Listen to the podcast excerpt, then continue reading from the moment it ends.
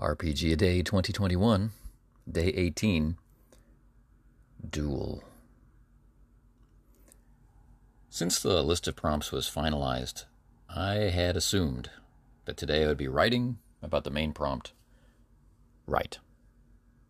However, just like yesterday, as I sat down to get ready to do this, on this Wednesday morning of the 18th day of RPG A Day 2021, my eye fell upon the second prompt Duel. And I felt the topic shift in my mind. So rather than set up a rivalry between prompts and force them to duel it out for the sake of honor, I will acquiesce to this urge and choose Duel as my prompt for today.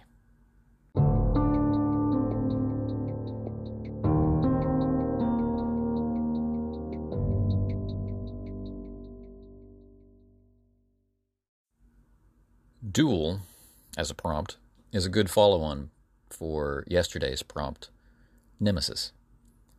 I think in a lot of cases we have been primed or programmed to expect some sort of showdown between noteworthy opponents to determine once and for all, or at least until a sequel, whose might will define right. Over the course of growing up, we are shown the conflict between the singular hero and the singular villain, and how that battle of opposites on its one to one scale is a metaphor for some larger conflict. Often these struggles are physical in nature, while often about or because of some larger and intangible idea like freedom, or some personal and more subjective idea like revenge. A competing version of this idea is the small team of specialists in the role of hero versus a similar team in the role of villain. The pattern is the same, but our means of interacting with the heroic aspects or in response to the villainous aspects, it feels different. Personally, I love the notion of the team, and I find it most applicable to RPG play. But the draw of the one versus one duel is more powerful still. Is it going to be a test of arms, a duel to the death, a battle of wits, or a race to a prize? No matter the format, the challenge of one hero by one villain is compelling and an easy one to identify with have we not all struggled against someone at some point? The world has moved on. One thing that makes me glad as a person, but a bit sad as a fan of fiction, is that the idea of that singular hero has come under fire long enough and passionately enough that its point of inspiring us to aspire to be more than we are seems to have gone out of fashion in favor of an equally important aspect of being a social animal, that of contributing our best to the efforts of the group for the benefit of all. While it's only sane and sensible to expect both of people, that they should aspire to be the best that they can be and that they should work for the benefit of all. It may be sane, but if it were easy, we would have accomplished it already. This is where role playing games come in, and they do so in a big way. In character level play, we are not passive receivers of that fiction. We are its creators and its receivers both and in the same moment. We, as a group, are the team struggling against the forces which seek to snuff the light out of what we hold dear. And we, as individuals, are each members of that team struggling with that conflict on a personal level. In a real sense, it's the best of both worlds. When physical conflict arises, we are fighting our own duels in the midst of the larger battle. We model it and we mold it in the same moment. When we wage wars of words, our message may be that of the team, but the mouth that speaks is our own. In play, we become a part of the action and we become part of the metaphor. Likewise, when we work together in sequence or in montage to combine our skills to handle a threat of some nature, be it natural or existential, we are as much an individual in action as we are a part of the team. At least, I think that is a satisfying way to conceive of and execute such things when we play. The duel. The duel, though. The duel! The best ones that I can remember in play had some specific qualities that stand out when I think about those experiences. First, there was a lot of build-up over time to get to a point where the clash felt inevitable and necessary. Then there was the effort of meeting that necessity with the right actions at the right time to bring the duel into being.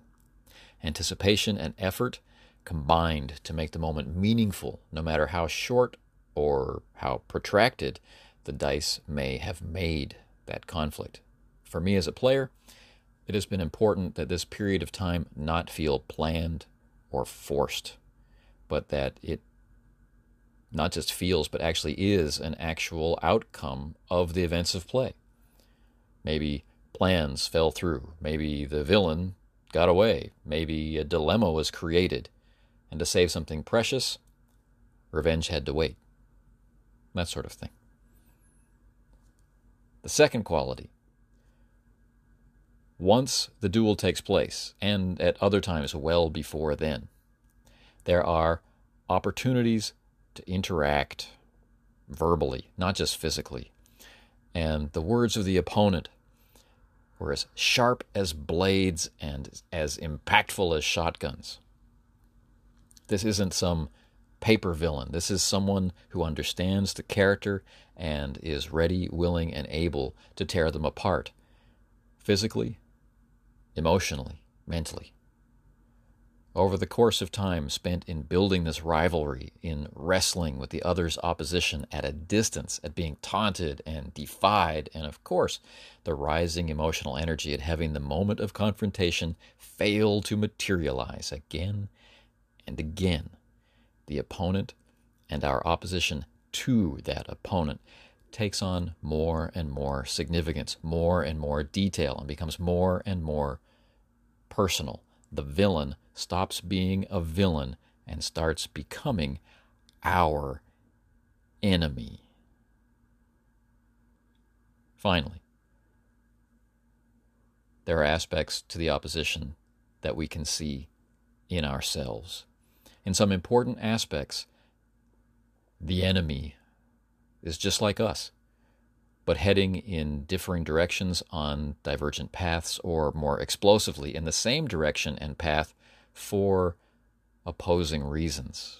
They might be trying to tear down an organization that we are trying to protect, or in contrast, they might be our rival in love.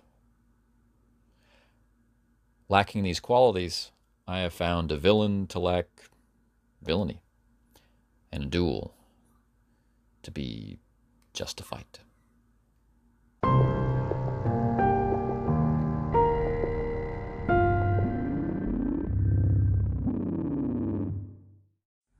As our example of play today, we have a solo session called The Measure of a Man, which contains a variety of situations which may or may not be duels.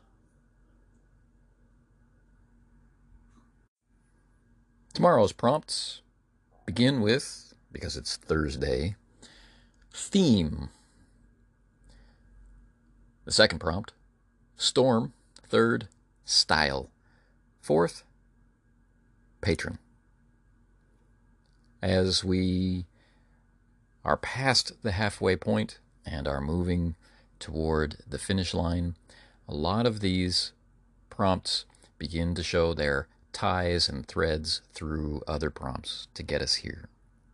There's a lot of fuel for spontaneity, but there's also fuel for continuity.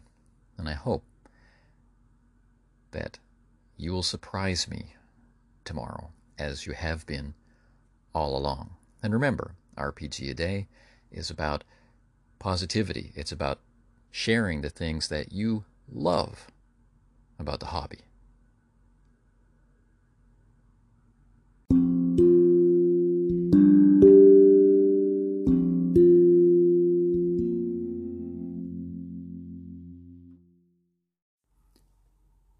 Thank you for listening to the Casting Shadows podcast, an extension of the Casting Shadows blog found at castingshadowsblog.com and of our YouTube channel, which is called Runeslinger.